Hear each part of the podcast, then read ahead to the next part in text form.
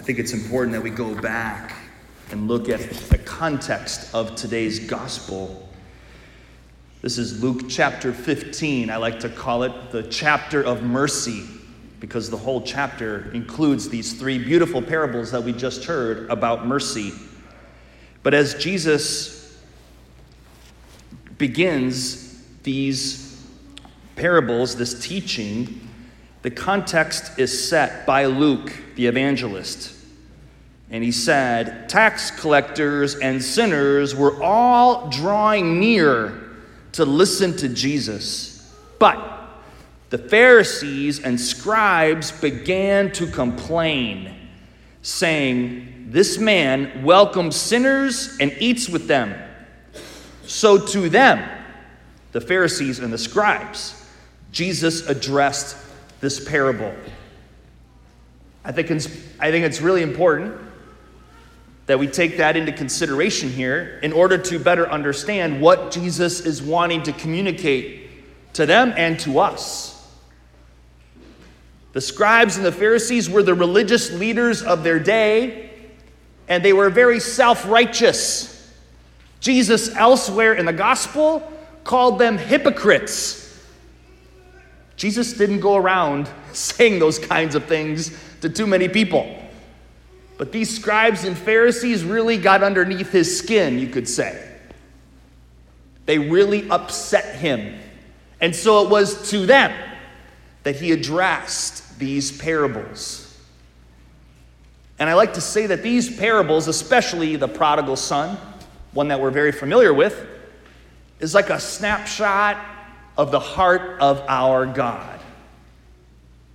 If you want to know what God thinks, if you want to know how God feels, meditate on today's gospel over and over again because I think it smacks us all in the face. In one way or another.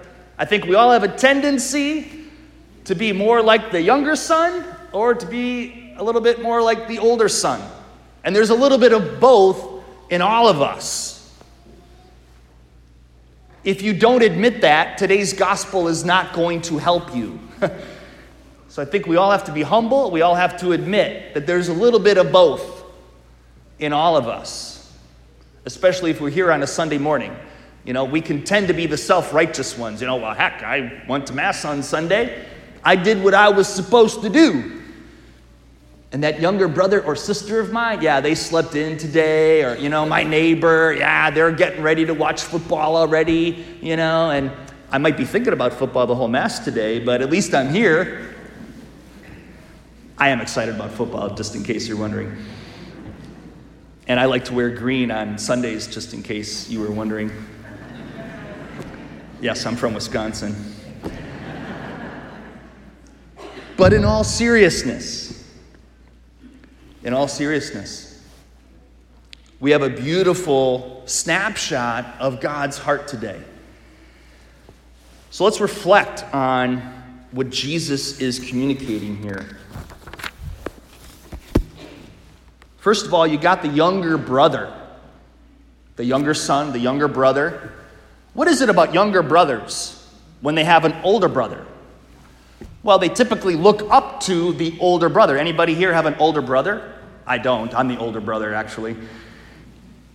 But if you have an older brother, or you know people who have older brothers, you typically look up to them, right? You look to them to be an example.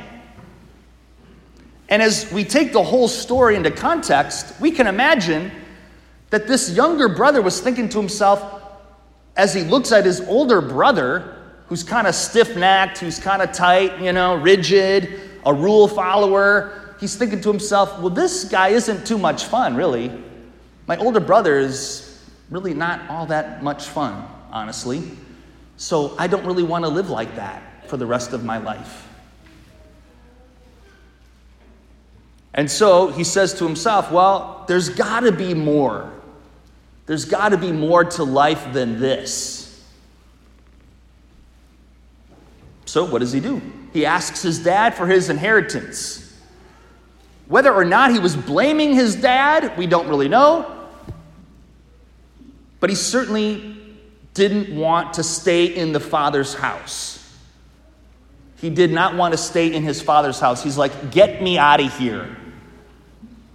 There's got to be more to life than this. Anybody ever feel like that when they were growing up? We all did, I'm sure, at some point.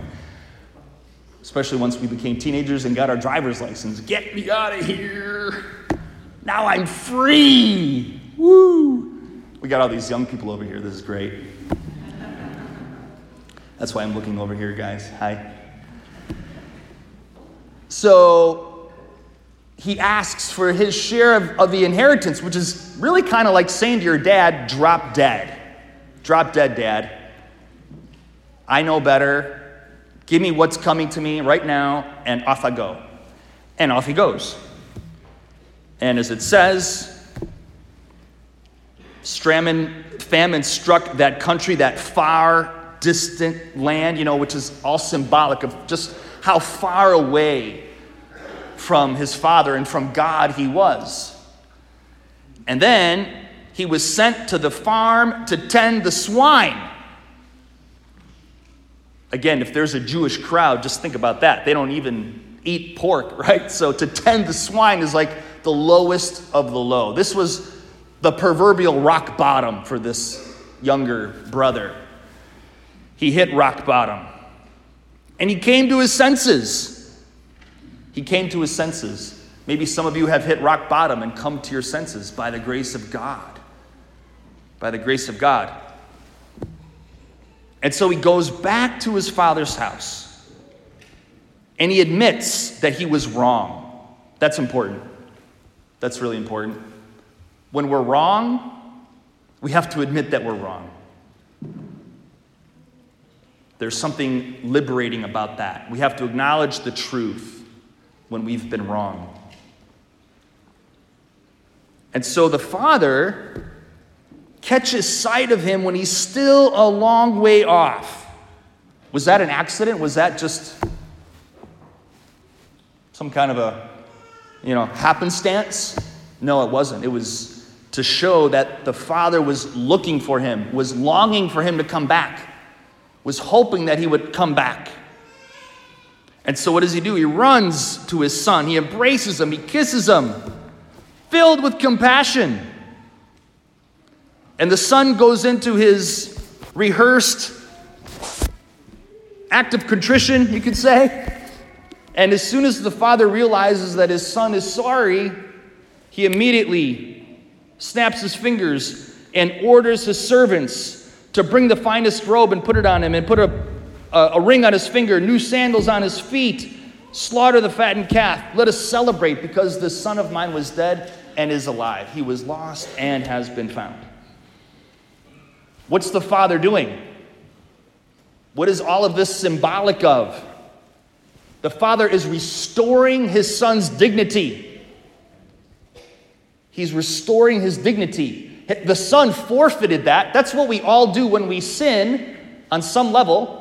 We, we not only offend God, but we, in a sense, forfeit our own dignity as children of God. That's why in the first reading, God the Father got so angry. He's like, This isn't right, what they're doing. This isn't right. They're forfeiting their dignity as my children. They're worshiping a molten calf. Ah! You know, when are they going to learn? When are they going to learn? So he was just beside himself.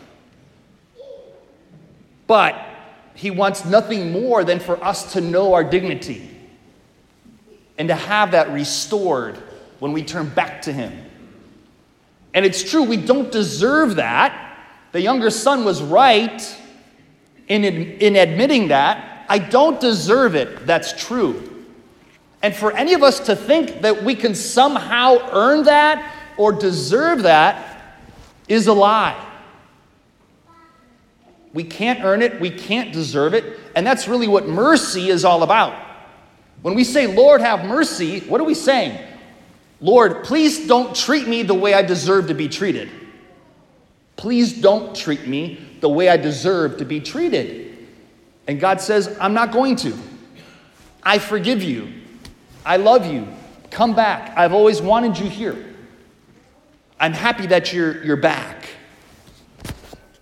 So then the older son, the party pooper, who hears the music and the dancing and wants nothing of it when he learns that it's because his younger brother, his punk brother, has returned home. You mean that punk kid who squandered your inheritance on loose living? You're going to celebrate his return? Are you nuts? Whoa. Uh, do you feel that? It's in there. It's in there. So he himself isn't in the house. You have to notice that. The younger son went way out of the house. The older son, though, he refuses to go in the house. He refuses to go in because he is so rigid, because he's so focused on the law and his own self righteousness that he can't appreciate the mercy of his own father towards his younger brother because he himself has a hard time admitting his own need for mercy. The father says, My son, you are here with me always. Everything I have is yours. But now we must celebrate and rejoice because your brother was dead as, and has come to life again. He was lost and has been found. So, as I said, there's a tendency in all of us to go both ways at times. Because we want to feel good about who we are, and sometimes we find security in what we do. We want to define ourselves by what we do and by what people think about us. When we should really only look one place to be defined to our God. God wants us to look at Him. God wants us to come to Him, to be defined, to know who we are. Because when we go to Him, He assures us that we are loved unconditionally, that we are always wanted, and that we will always have a place in His house, and that everything He has is ours. He's holding nothing back. God doesn't want to hold anything back from any of us. And that speaks even to the original sin. When the devil tempted Adam and Eve to doubt God's goodness and his providence and his desire to make us happy. Did God really say that? You know, is God really going to be good to you? Why don't you eat from that tree? You know, it's, it's, it's the only tree that you can't eat from, but but it's because God knows that when you eat that, you'll be like Him, and He's trying to keep that from you. He really doesn't want you to be happy. He doesn't want you to be truly happy. He's keeping something from you. He's denying you something because he's, he's afraid of you or what you'll do. The devil just kept sowing that lie over and over and over again, just like he does today to all of us. And they fell for it. And we fall for it, unfortunately. So we ask God for mercy. And we thank Him. I think one of the sentiments that should just be springing up in our hearts right now is, is gratitude. Gratitude to God for his mercy, for his goodness. That he is with us. Even on 9 11, God was right there in the midst of all of that pain and suffering. Do you remember that one picture of the, of the cross made out of steel beams that just happened to show up in the middle of all the rubble? God was there. Remember how full the churches were 21 years ago after 9 11?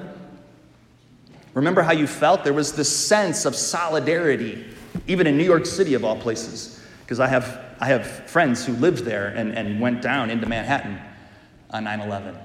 and in the days that followed. There was this sense of solidarity. And I think that's what God wants to do constantly with all of us to affirm us in our true identity, our sacredness, our holiness, our goodness.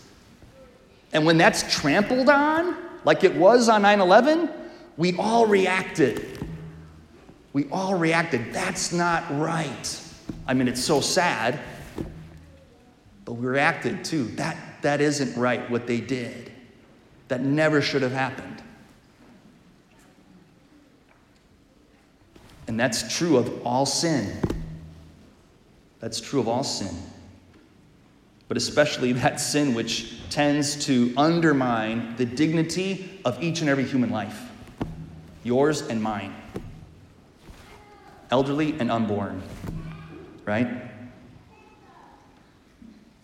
So let's pray today for the grace to appreciate our own dignity, first and foremost, as children of God. Let's ask the Lord to help us to know our true identity, the sacredness that we have, that we possess, that comes from Him. And then let's ask Him to see that in all of our brothers and sisters. So that we can look into the eyes of one another and see the glory of God reflected in one another and love that the way that God loves us. Amen.